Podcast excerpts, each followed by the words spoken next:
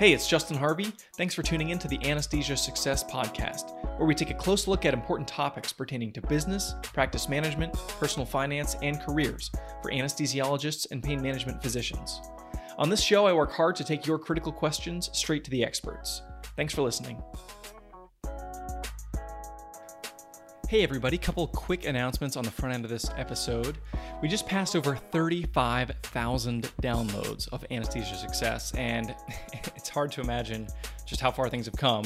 But I just wanted to pause and say thank you for listening, for sharing this podcast, for leaving reviews. It's been a lot of fun. We're at somewhere between 65 and 70 episodes. I've haphazardly numbered them, so I'm not sure exactly. But um, I've had an absolute blast getting to meet so many amazing people. If you're one of the guests out there listening, thanks for lending your experience to this show to share your story and help close the information gap for our physician audience.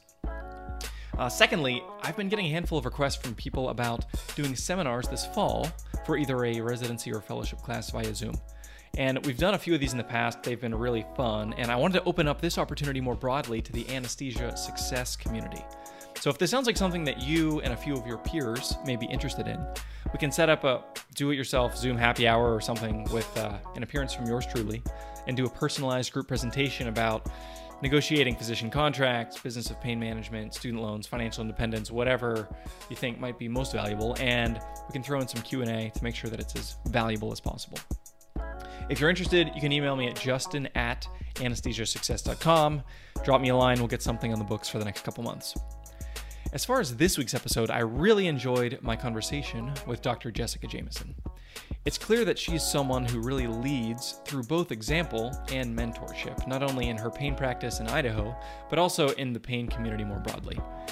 We covered her career as a flight surgeon in the Air Force, to some of the important pitfalls that she experienced in private practice, to what it was like for her to launch her own practice in collaboration with a physician partner. We also spent some time talking about leadership in her organization and how she uses her own leadership influence to create a culture of transparency and empathy towards patients. There's a ton of good stuff in this week's episode. I could have talked to Dr. Jamison for another two hours, but we had to cut it short, but really hope you enjoy it. Hello and welcome to episode 62 of the Anesthesia Success Podcast. I'm very pleased to be joined today by Dr. Jessica Jamison. Dr. Jamison is a triple boarded anesthesia, pain management, and obesity medicine physician practicing in Idaho, and uh, has a very uh, not only a lot of business and leadership skills, but also uh, just some uh, very dynamic, I think, perspectives and other things outside of clinical medicine that I'm really excited to discuss with her today. So, Dr. Jamison, thanks for joining us.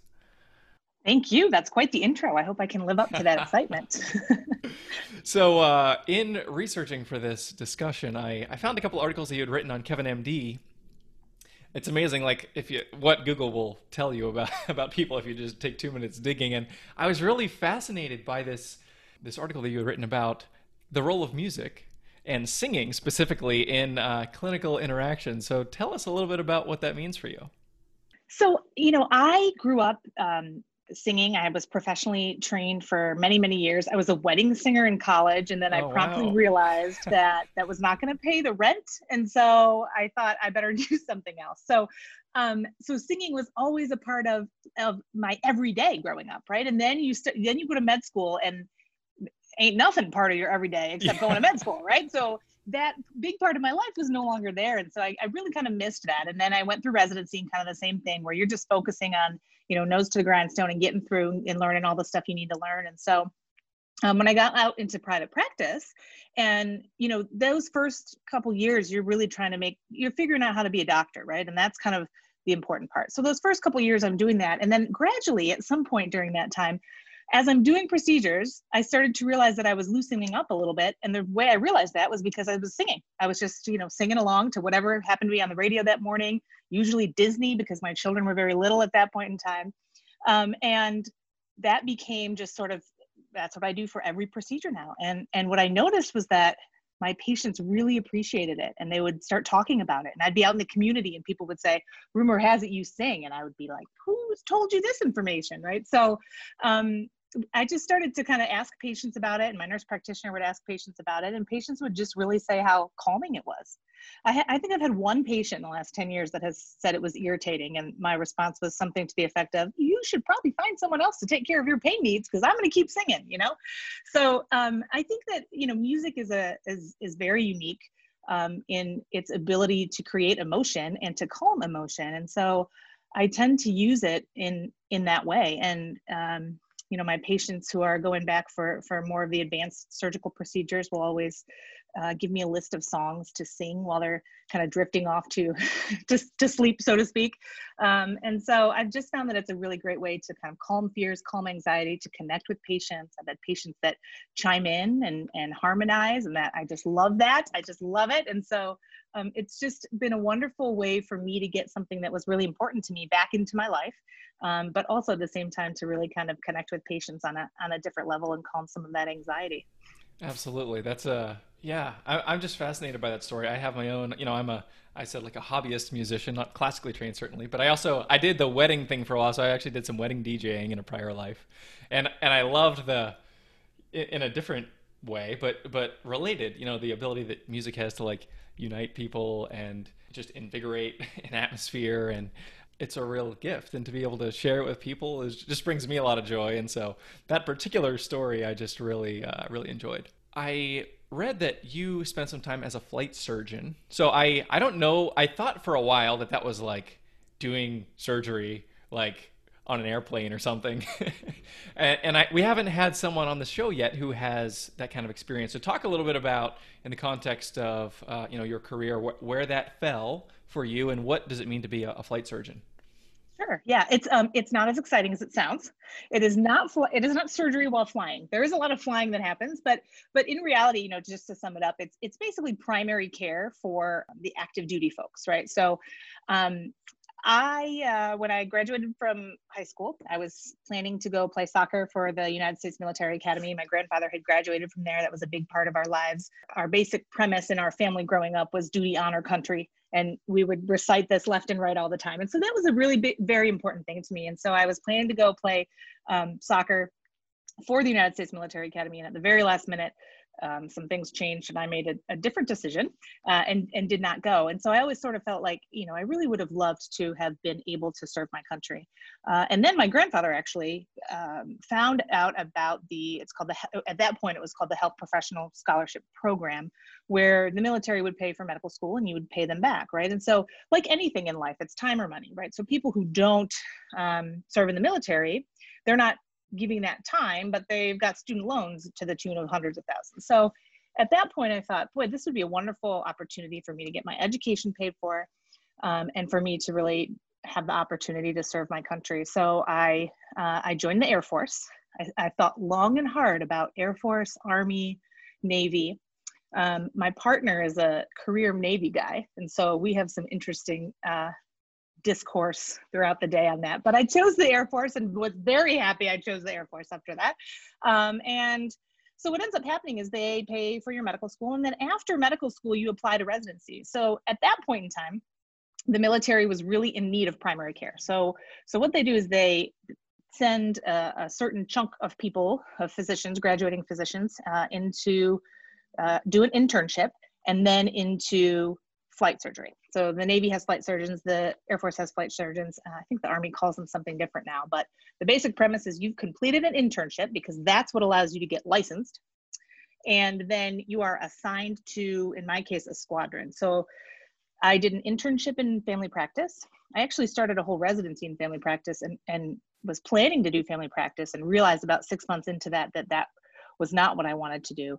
And so that's where flight surgery came in. So finished the internship year, went to be a flight surgeon, was assigned to 300 gentlemen, and wherever they went, I went with them um, and provided essentially primary care for them. And I did that for four years um, and got to go all over the world with some wonderful, wonderful people who are still my friends to this day. Um, and ended up without any student student loans. So for me, it was a win all around. That's for sure. Yeah, awesome. Did you have any favorite either like locations that stick out in your mind or maybe some interesting stories from from that time? It's very interesting when you become the primary care physician with with minimal training right? One year of internship for this this squadron of for me there it was all males and there was 300 and then there was two females and then i was the third female. And so we would um, i just remember I, have got two stories. So one is that we we went we deployed to um, united arab emirates because we're air force and we stay kind of in the safe zone and we fly into the bad places. Um, and so we, we deployed there and we had sort of this this outbreak of chlamydia. And as a flight surgeon you are there's a public health component of what you do right? And so this the squadron commander came to me and he said uh, what are we going to do about this? And I, I just looked at him and i said sir there are two females in this squadron. So my suggestion is we just treat those two females. And he said what if it's coming from somewhere else? And i said again sir only two females in the squadron. So why don't we just go ahead and treat them? And sure enough you know we treated the two females in the squadron and the problem so to speak went away. But um, so that's my public health experience, which uh, doesn't come in handy really for anything else. But um, the other the other uh, story I have is that you know I so we did a lot of anti-drug cartel missions in, in Ecuador and such, and so um, there would be some time that we would have kind of to free time. But in Ecuador in particular, it's not it wasn't a particularly safe area, and so we were stuck kind of staying on the base. So we played a lot of soccer. Now at this point in my life, I was 22, 23 years old. I played um, college soccer and then I played semi pro soccer before I went to medical school. So at this point, I was like tip top shape and I was pretty sure that I could beat any of these little airmen. And I was, um, again, one of three females out of 300. So I was determined to make sure that they all knew how good I was at soccer. Anyway, so we went out and played soccer, and this poor little 18 year old airman first class um, we went up for a tackle. I thought it was like a regular routine tackle. Um, I came away with the ball thinking I was the best thing in the world, and the kid's on the floor with a fractured ankle, all the way through fractured ankle. And it was my fault. And then I had to take care of it, right? So then I had to, you know, we took him to the Ecuadorian hospital where no one spoke English. I couldn't figure out what was going on, but I knew that we needed to get out of that place. It did not seem like the best place for um, for an ORIF of an ankle fracture.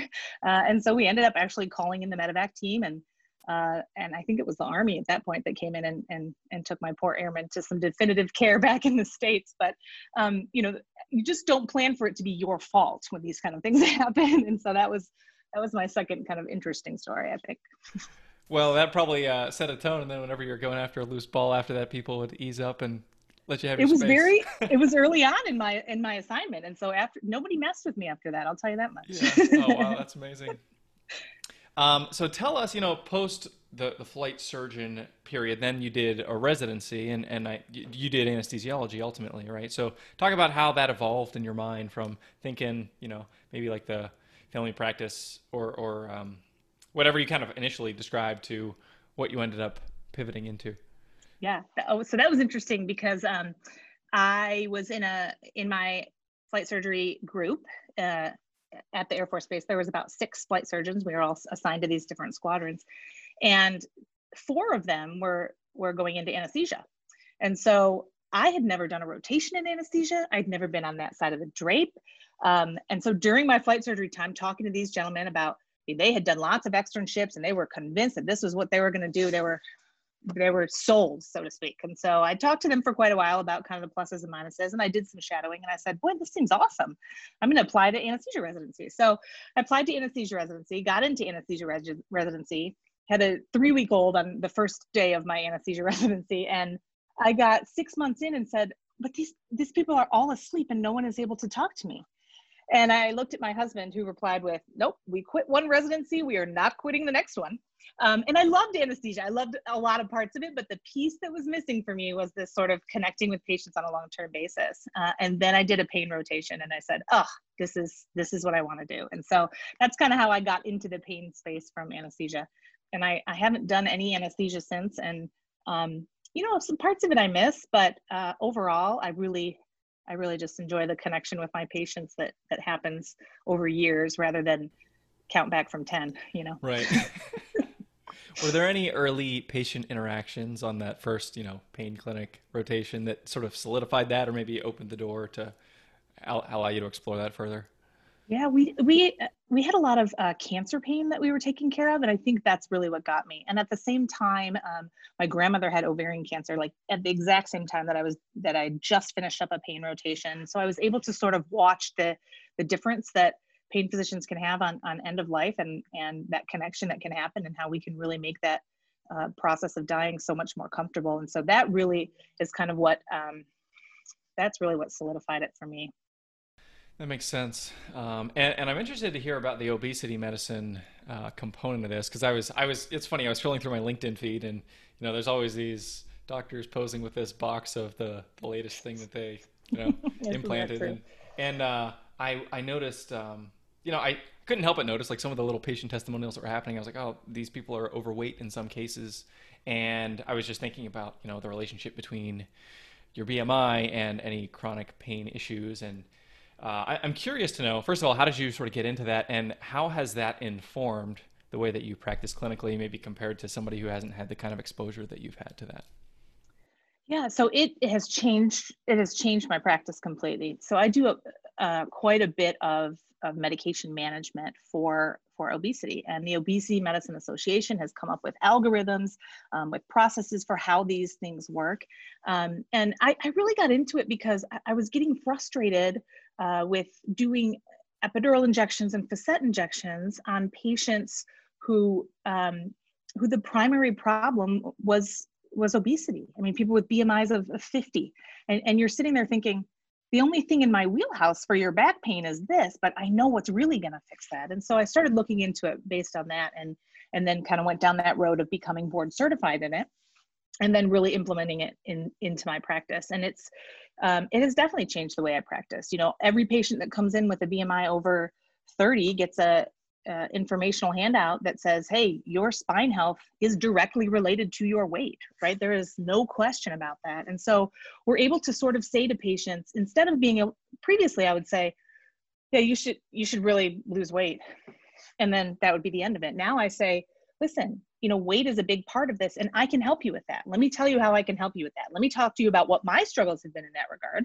And then let's talk about what the evidence shows for long term improvement in your weight and then your other diseases. And so, watching these patients um, kind of buy into that because they're all told many times, you know, all they hear is, oh, I'm fat. Oh, I'm fat. I'm fat. Right. And so, instead, I'm saying, listen, I've got some things that can help you. Here's how we can work together so that you can improve your health thereby improve your diabetes, your hypertension, and your back pain. And so implementing that has really changed kind of how I practice and um, and my partners, you know, send all their patients to me for that as well.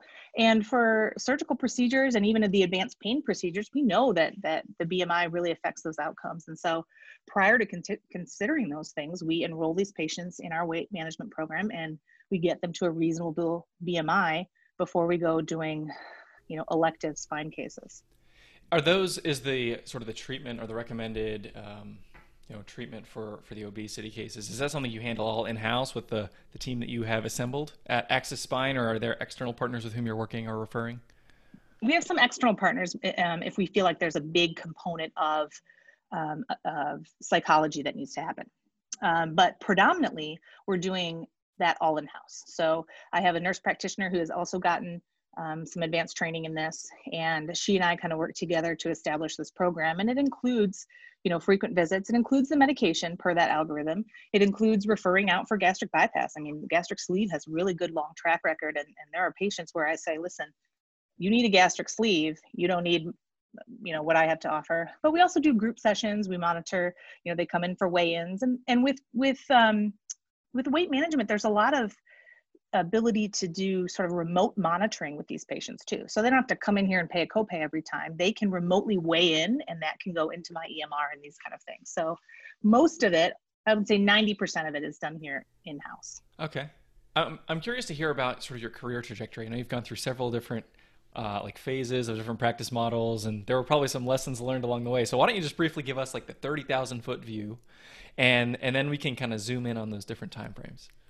Okay, so I came, uh, let's see, so I, I was a fellow in Boston. And during that time, you know, I had told my husband, gosh, if you follow me around for military residency fellowship, you can pick where we end up. And he said, I want to move to Coeur d'Alene, Idaho. And I was like, Idaho? Idaho? Like, I, I don't even, I'd have never been to the Pacific Northwest. This wasn't even on my radar. And I said, okay, if you can find me a job in Idaho, we'll move to Idaho. Well, sure enough, he's persistent and he found who I needed to call. And that gentleman said he was hiring. And so we ended up out here. And that was a private practice. And so I joined a gentleman right out of fellowship who had been in private practice for almost 15 years at that point in time. Uh, excellent physician, learned so much from him. Um, but during that time, you know, it became one of these things where the the path to partnership was not spelled out. And I think you hear the story over and over again, right? There, it's kind of a dangling carrot that seems to move. And so as time goes on, that just creates such a rift between the junior person and the senior person. And ultimately, we just were not able to to get over that. Um, and that carrot kept dangling, and I became um, more sort of disillusioned with that process. And I decided to to leave that scenario. Um, so I put in, you know, my three month notice or six month notice, and uh, ended up being asked to leave much sooner than that. Uh, and so I didn't have a job, had no job at that point, and uh, you know, a six month old and two other kids, and my husband was staying home. And so it became, hmm, I need a job. So I actually went to the hospital, local hospital. I didn't have a non compete, and I said, hey, I want to set up my own practice. I know that for my personality type and, and how I work, I really want to be in private practice. I don't want to be hospital employed. I want to be private practice. So I went to that hospital and said, can you help me set this up quickly? Um, and then once we're kind of up and going and everything's looking good, then I can kind of take it back over. And they agreed to that. Um, so for a year, I was hospital employed. And during that time, it was it was what you would imagine with hospital employment. Much of the frustrations, you know, I would want to make a change to an intake paper, and I would have to ask a committee that only met on the fourth Wednesday after a blue moon, and so that wasn't happening. So these kind of things became very frustrating um, and you know, when you're hospital employed or or employed by anyone, really, you, you don't have control over the staff. And so I would hear staff talking uh, to my patients on the phone in ways that, you know, I wouldn't even consider talking to a patient. And um, you just don't have control. So uh, ultimately, I said, listen, I, I can't keep doing this. This is this is killing me and my practice, right? Because at that point, I had a referral base and and these patients were were just not happy with the the service that they were getting you know outside of me and, and my uh, my practicing. So anyway uh, so i decided to start my own my own practice from the ground up at that point. So i went in and started my own practice and so far haven't looked back. So it's been it's been a wild ride. It's been a lot of work and uh, exactly what everyone says which is you know it's so much work but at least i'm working for myself. And so I, I think i think for me it's been totally worth it. Yeah um, so th- these are, you know, a pretty wide spectrum of different, you know, the hospital based, and then starting with the. It sounds like a small. Was it just you and the the the other physician who was the the partner? So it was a, like just the two of you.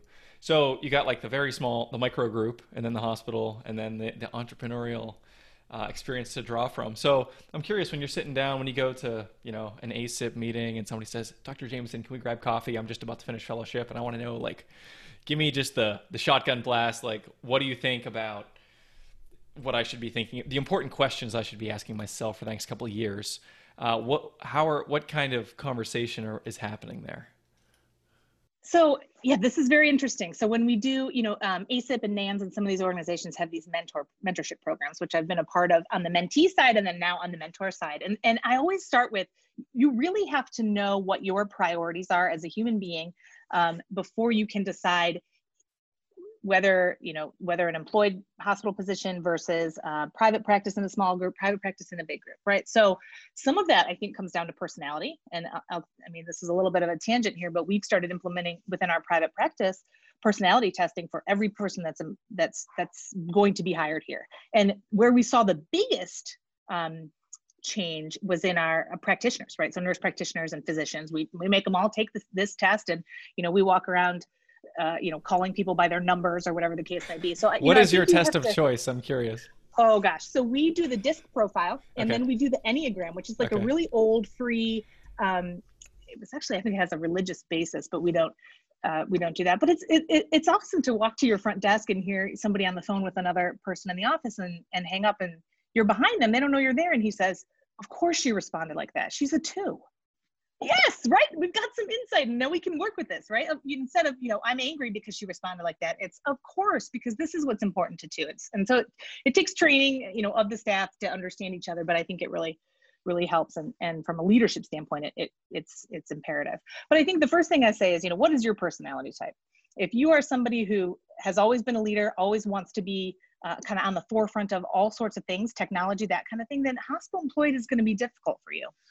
If you're somebody who has a lot of other responsibilities, you know, whether it be financial or family, um, hospital employed may be great for you. I mean, essentially, you go and you do your job and then you go home. There's not a lot of other admin sort of time that is required of you.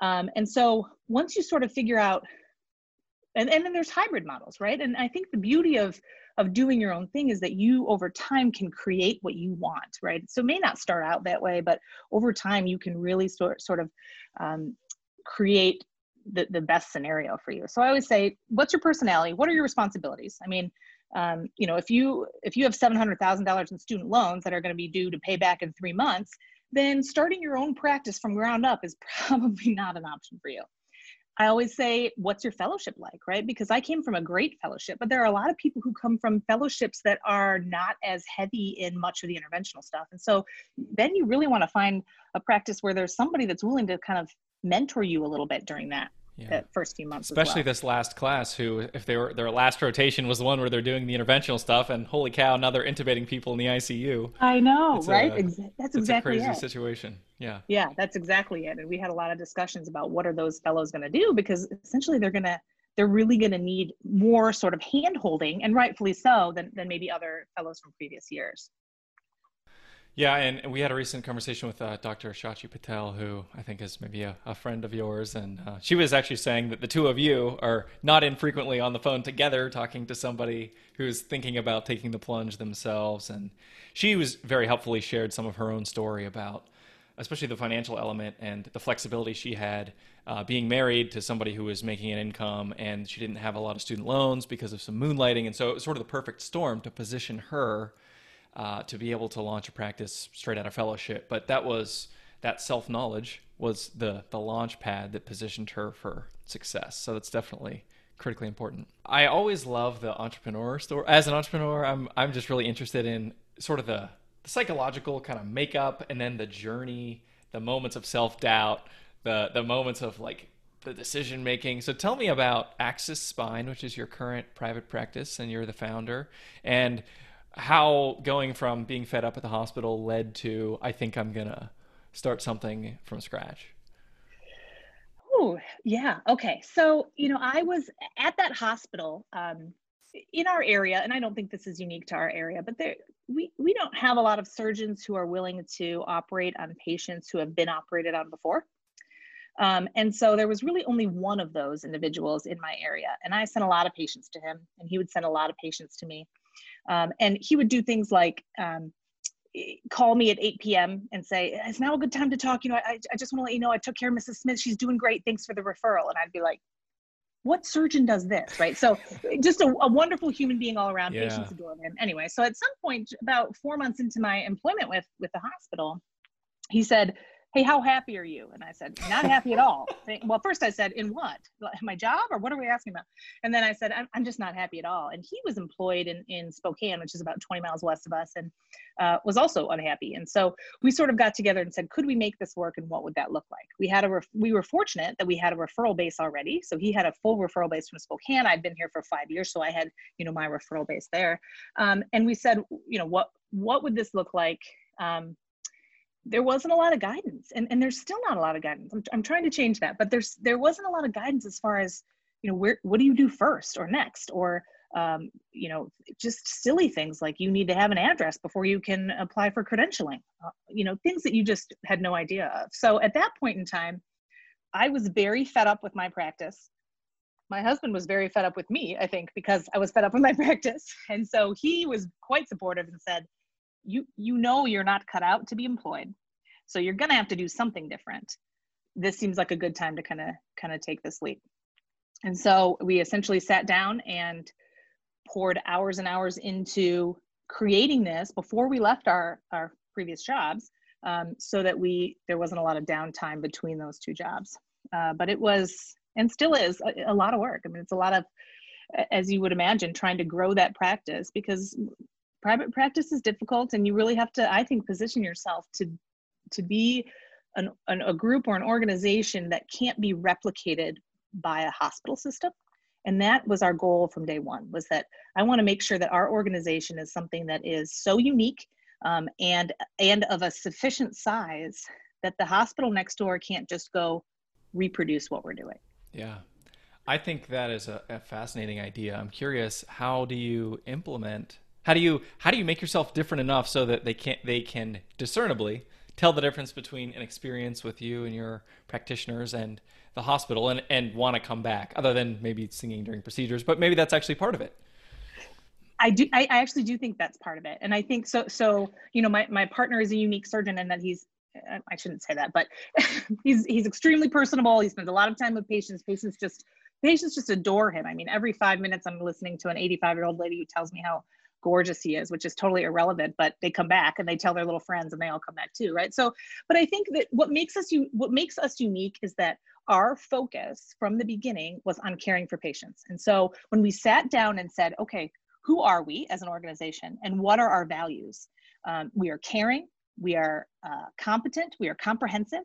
Um, and those three things were the guide for everything we did. And so uh, we'll stay late to see patients. We'll add patients on. All of our referring docs know that if they pick up the phone and say, Can you see Mrs. Smith? We will get Mrs. Smith in within 24 hours. We will just go above and beyond to care for these patients. And then gradually, word of that gets out there um, and marketing is is you know a big piece of, of anything you do uh, and appropriate marketing and that kind of thing but really the biggest thing has been word of mouth from other patients so our patients have good experiences have good surgical outcomes um, or or get better with our physical therapy alone or a chiropractor these sort of things and they tell their friends and then that continues and so we have quite a few referrals that are coming from primary cares where it says right in the note, Mrs. Smith wants to see Axis Spine. And from my standpoint, that's when we're winning, right? When the patient is going in saying, "No, this is where I want to go. This is where I want to be taken care of."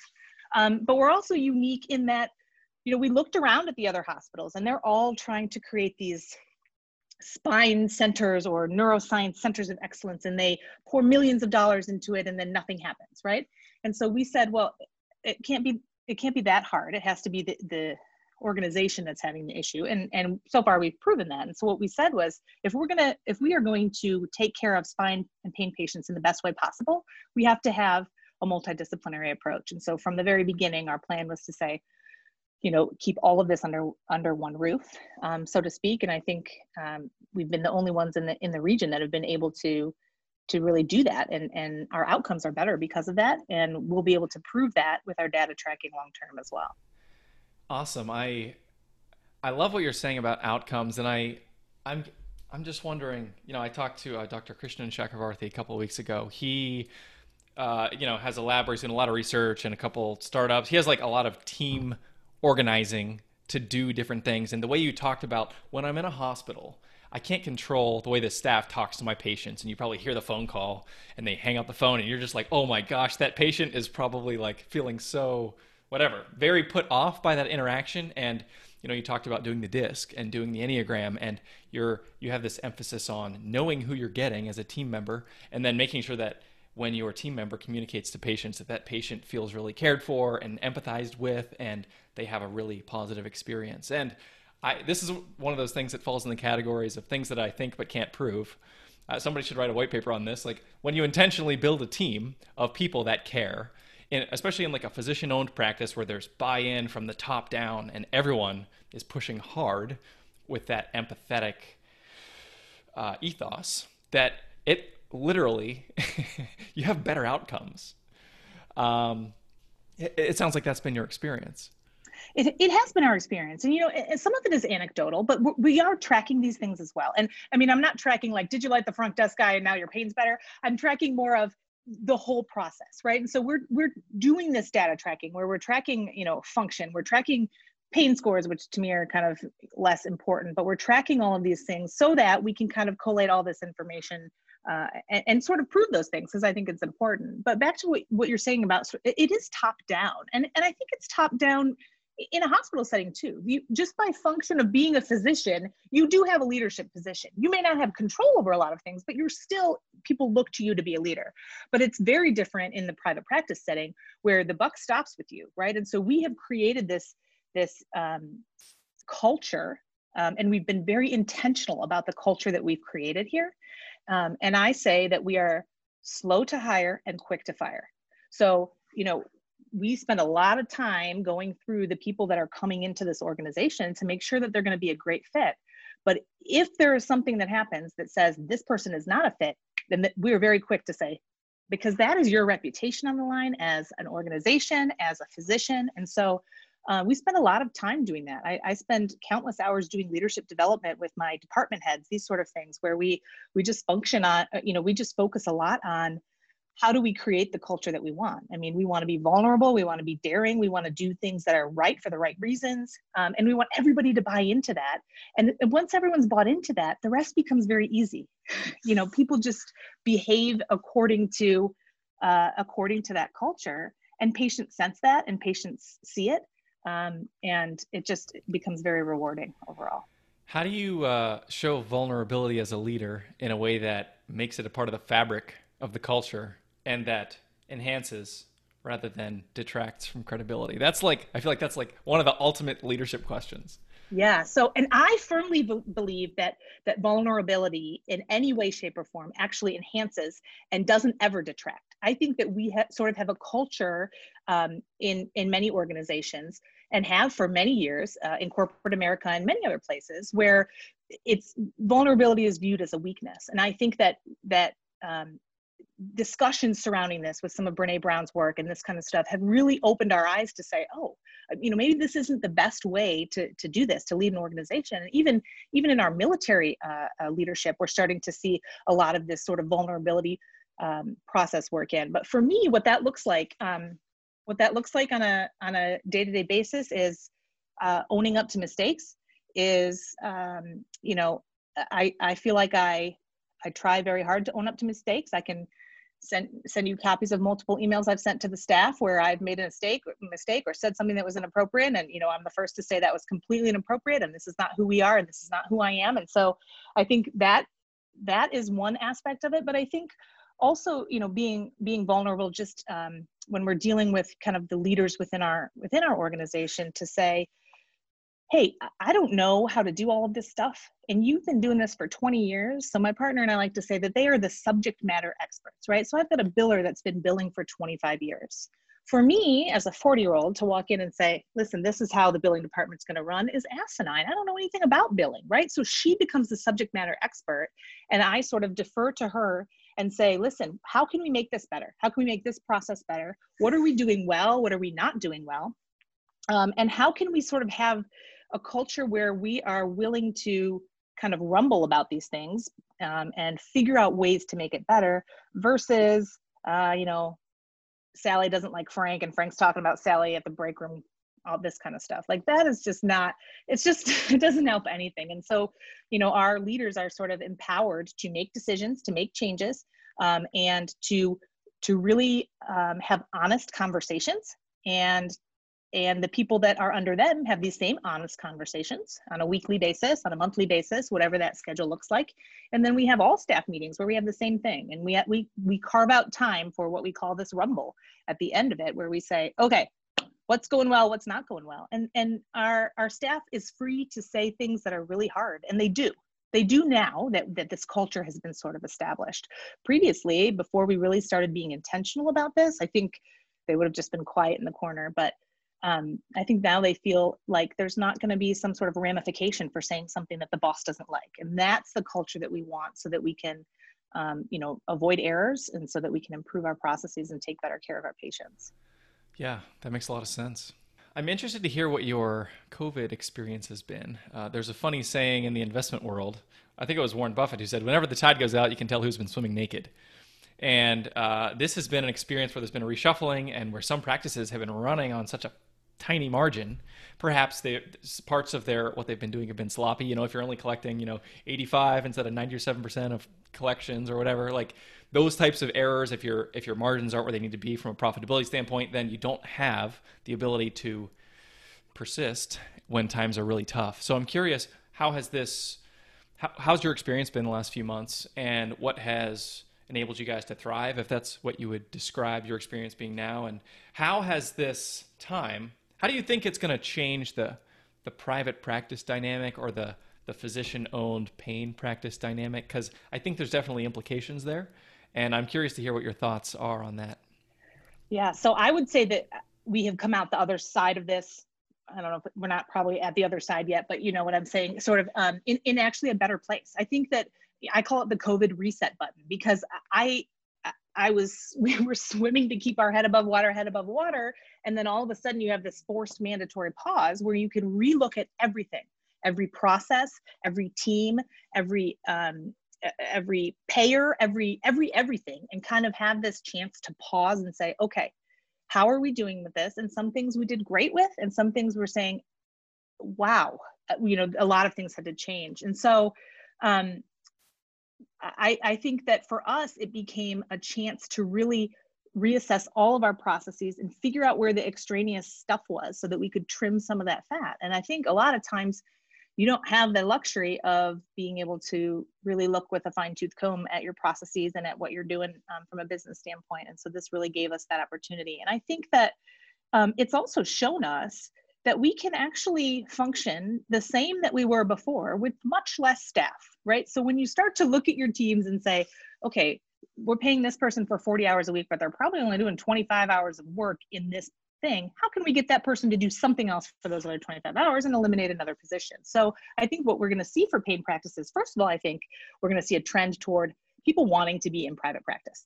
I think that that is going to increase significantly because I mean, people were told they weren't taking salaries or they're taking salary pay cuts or whatever the case may be in hospital settings. And that, that's a big deal, you know? And so uh, I think it became very apparent the lack of control that physicians as a whole have um, over the, the day-to-day lives. We don't run medicine. Executives run medicine in every, every sense of the word. And so the only way to sort of avoid that is to kind of take back uh, take back medicine and say, hey, listen, we're the subject matter experts. We know how to do this.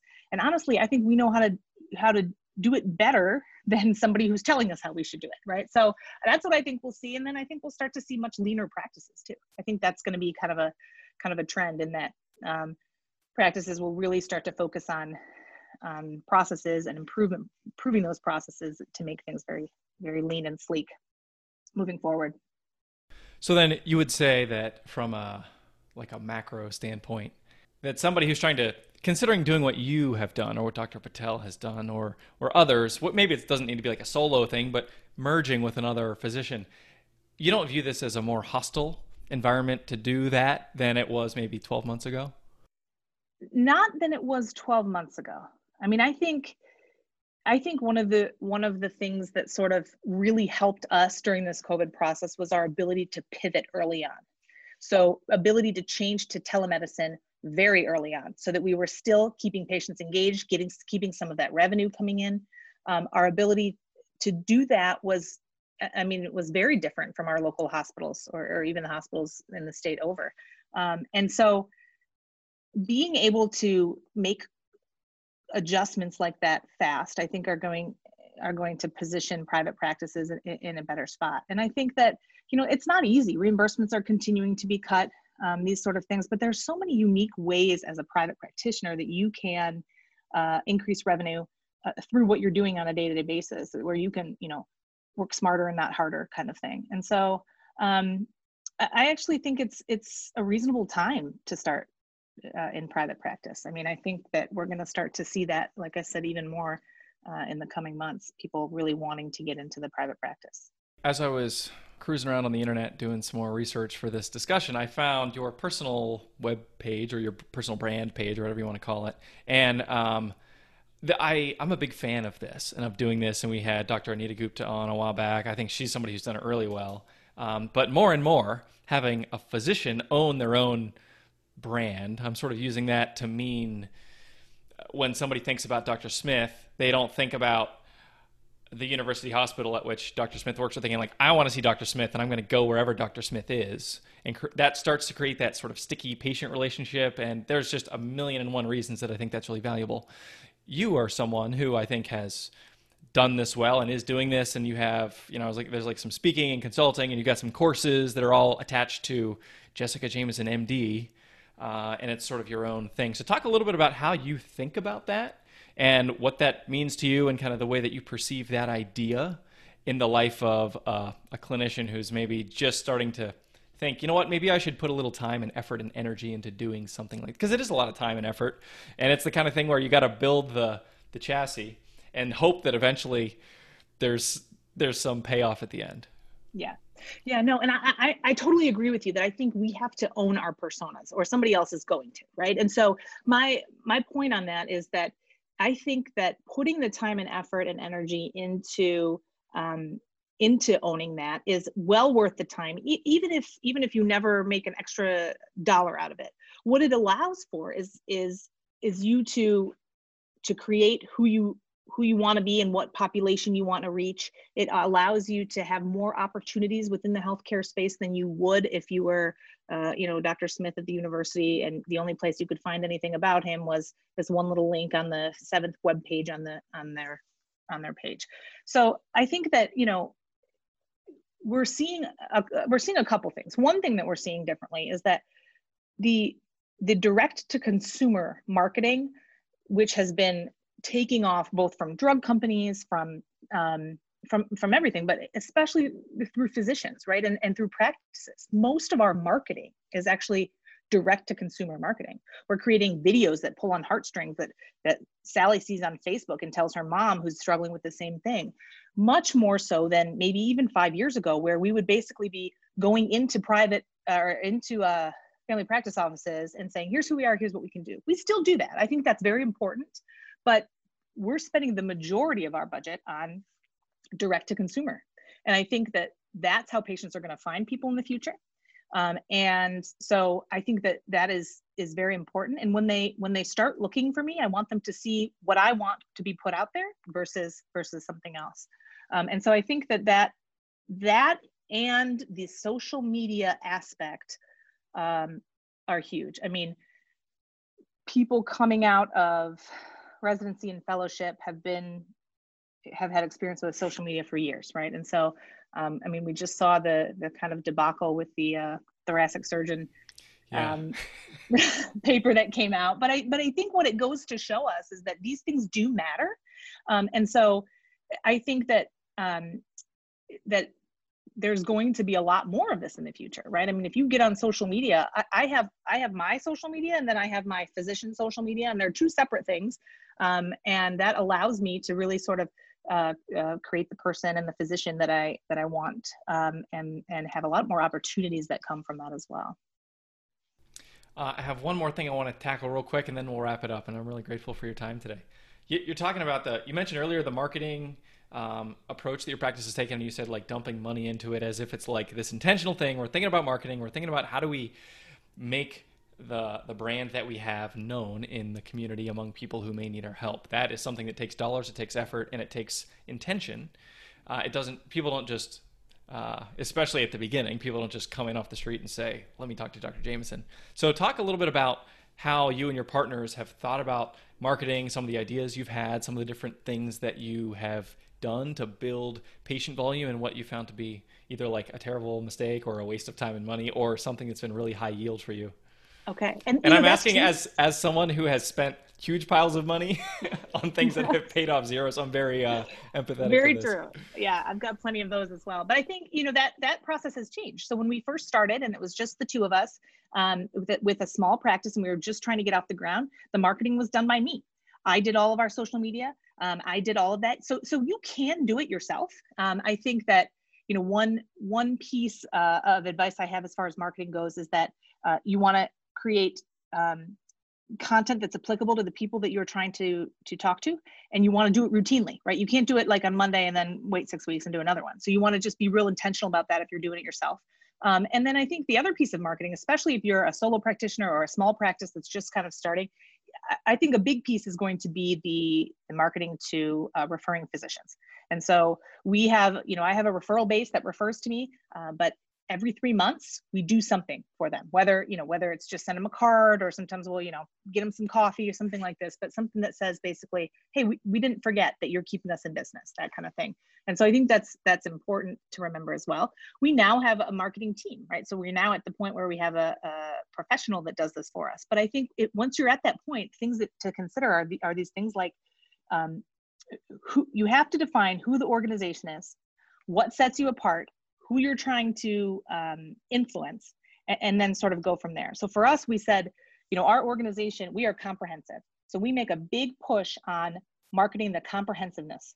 And so we talk a lot about uh, our group meetings that we have, where our surgeons and our pain docs and our mid levels and our uh, you know uh, physical therapists and chiropractors where we're all sitting around kind of chatting about difficult patients right so that doesn't happen anywhere else so we we we market that we market the fact that we have these people here and that we're all under the same roof um, we are also uh, um, fellowship trained all of our physicians are fellowship trained and that's very unique um, and and we feel very important so we market that a lot one of the biggest successes for us has been what we started during covid which was basically these lunch and learn seminars we had time to sort of pivot. And so now we have, um, you know, when patients come into your office, you get their email address. So you have all of these, and then you can post on social media. You can send out a blast to the, these email kind of things. And we have 150 to 200 people on the third Wednesday of every month now watching our info sessions on stenosis or spondylosis or spondylolisthesis, these sort of things.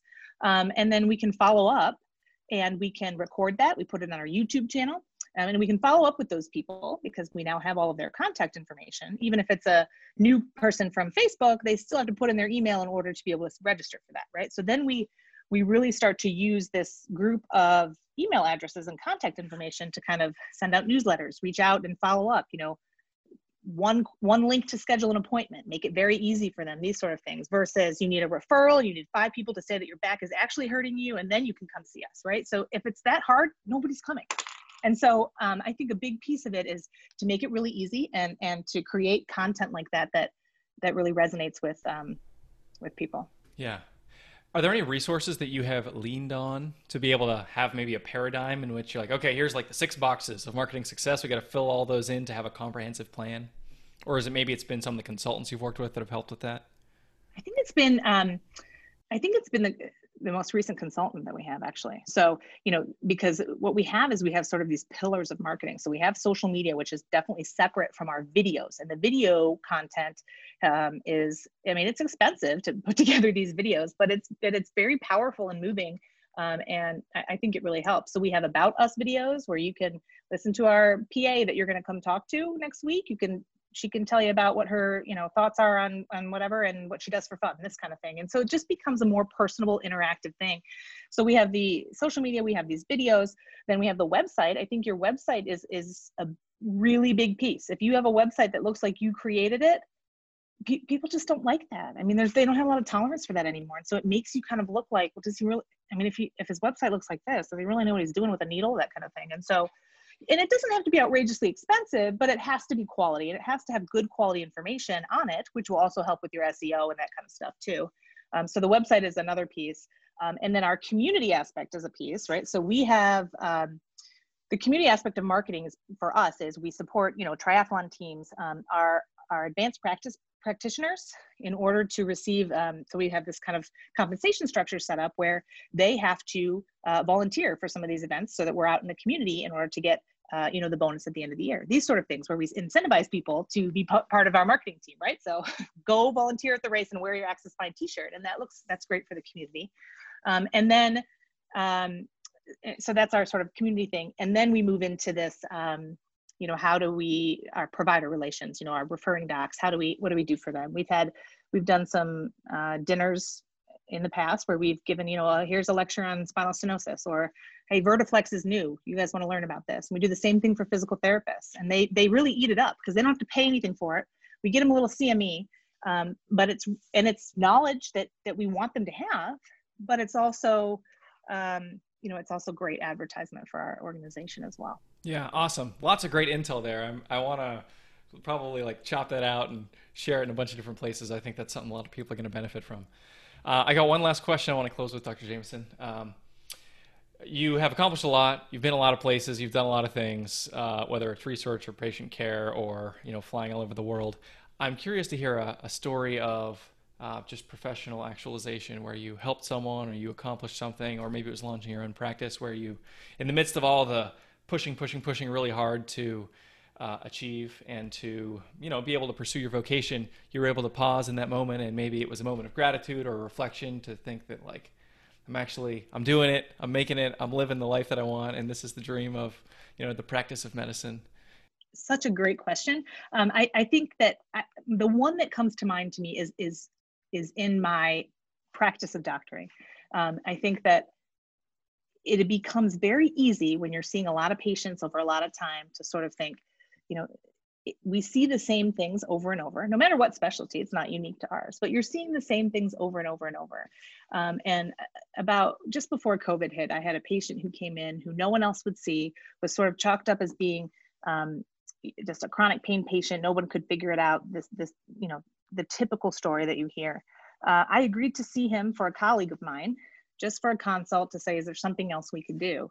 Um, and you know, it turns out this guy has a horrible demyelinating dis- disease that that nobody picked up on. And I think it's those sort of times where you get to uh, you really change people's lives when it, when it comes to those sort of things. And I change people's lives when it comes to pain as well. But when when you give them the time of day, when you listen, I think that you know, I, think patients come to me because because I'll listen. I may not I may not be the best at transforaminals in the world. I may not be the best spinal cord stimulator, neuromodulator, but um, but I'm pretty darn good at listening. And there's that goes a huge long way. And um, when patients come in and feel like they've been heard, even if I don't make them better or if they have a complication, if they feel like they've been heard, um, the the outcomes tend to be a little bit better. And so I think that it was just a reminder to me that you know it's so easy to get in this rut of next patient, next patient, next patient, um, especially these difficult patients where you think, oh, if you've seen one, you've seen them all.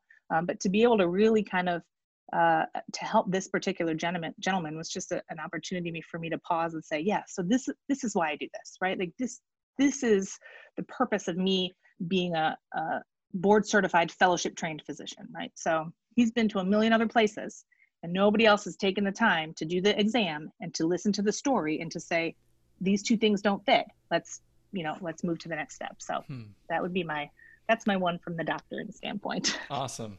Cool. Well thank you dr jameson for joining us today. It's been a pleasure speaking with you and uh, i wish you all the best. Thank you. It's been wonderful. If you liked what you heard this week, head on over to anesthesiasuccess.com where you can find more content and free resources to help you build a successful career in anesthesiology and pain management. If you wanted to leave a review in iTunes, I would also really appreciate it. Thanks for using some of your valuable time to join me today on the Anesthesia Success Podcast.